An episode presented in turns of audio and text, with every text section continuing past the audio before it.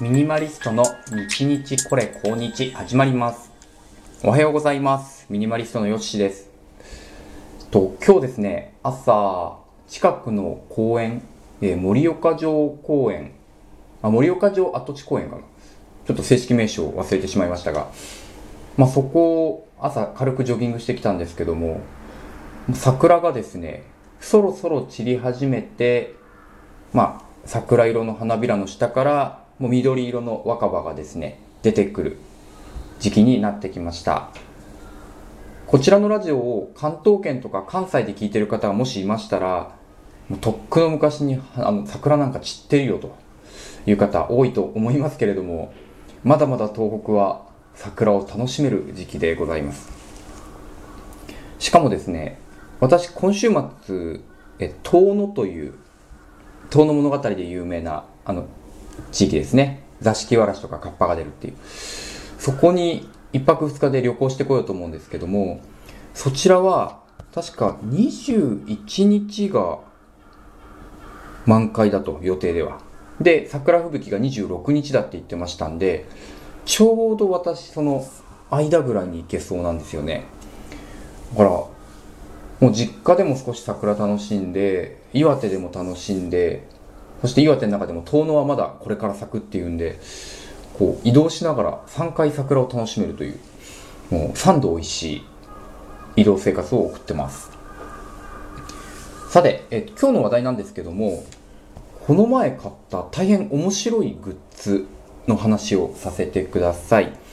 面白いだけではなくてもう環境にも優しいという、えー自分にとってもいいし環境にもいいしあと取引してる商売してる人にも優しいという商品ですね。置きっぱという商品です。置きっぱ。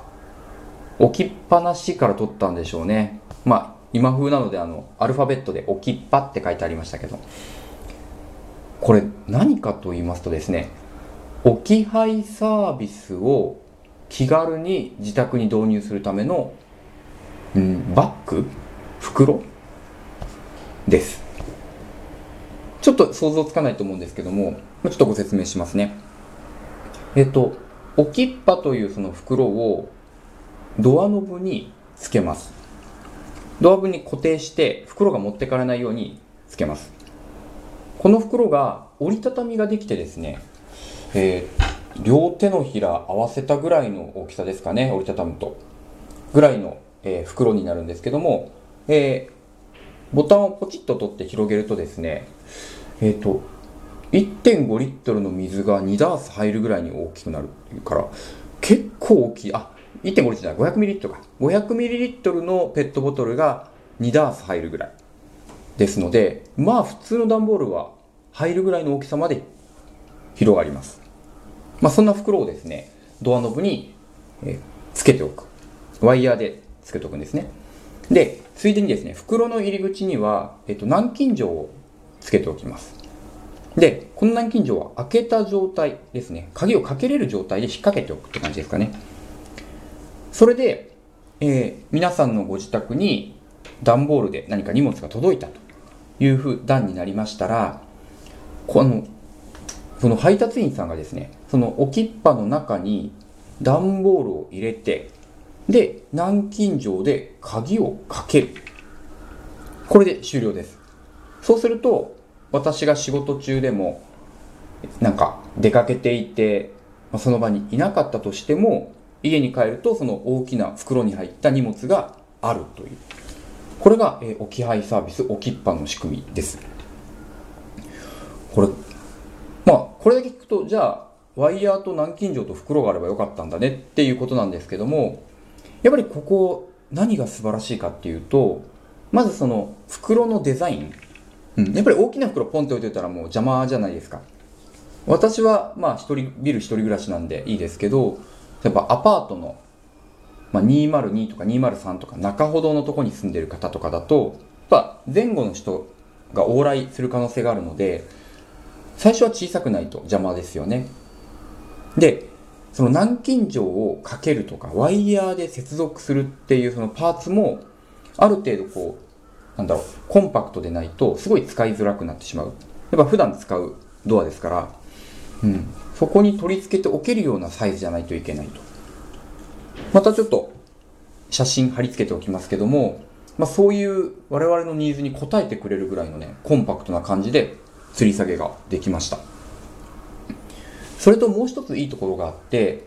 このオキッパというアプリがあるんですね。そのアプリを登録しておくと、えー、ヤマトさんだとか郵便局、U パックだとか、佐川急便。これ、宅配業者関わらず、あなたのご住所に荷物が届きますよっていうのが一元管理できるんですよ。で、最近ですとその楽天とかアマゾンとかが、その置きっぱでの置き配希望みたいなのを選べるようになってるらしいです。私まだ試してないんですけどね。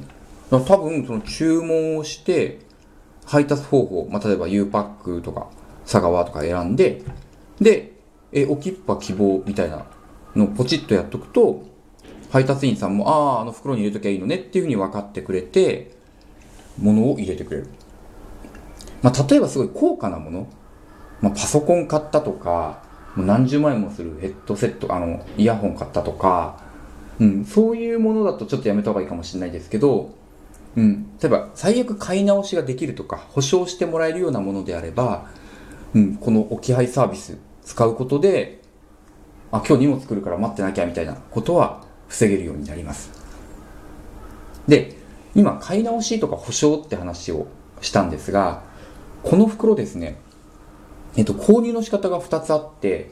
1個は、えっと、4980円で買うという方法。で、もう1個が、月々290円だか390円で、サブスクリプションするというサービスもあるんですよね。だから借りるっていうことですね。で、月々払うと。で、このどちらの方法であっても、えー、万が一の盗難に備えた保証がついてるんですよ。まあ、といってもあの金額的にはねあの例えば購入した場合の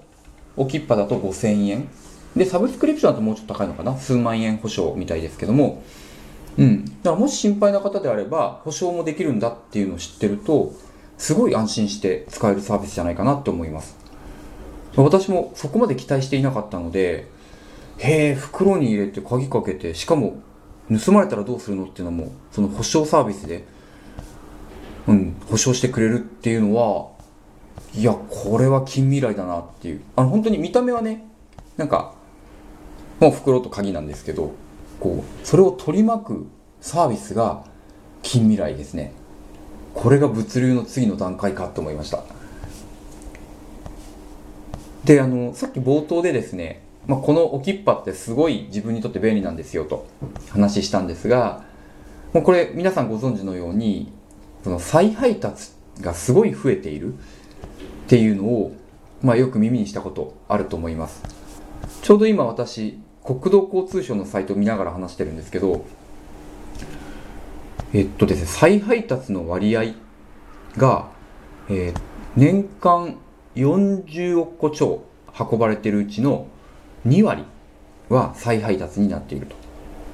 5人に1人は受け取れてなくて、さらにそのうちの4割の人は配達があることすら知らなかったっていう。4割って結構ですよね。要は半分ぐらいの人は、あ、今日なんか来るんだったんだ、みたいな思いの中で、配達員の人は、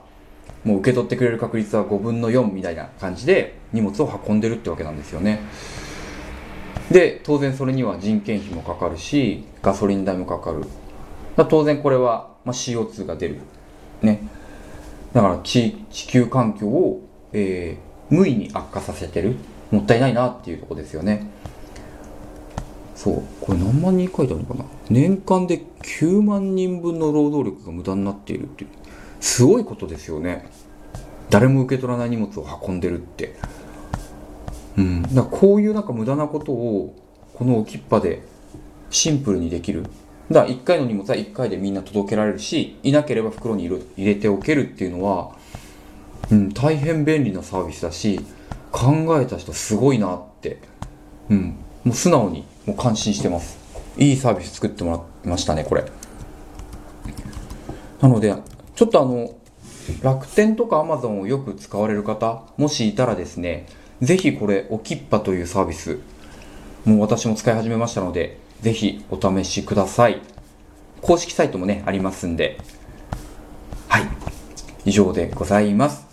では今日はですね、再配達が劇的に減るおきっぱという、おきっぱバッグかというサービスご紹介させていただきました。はい。以上、ミニマリストヨッシーでした。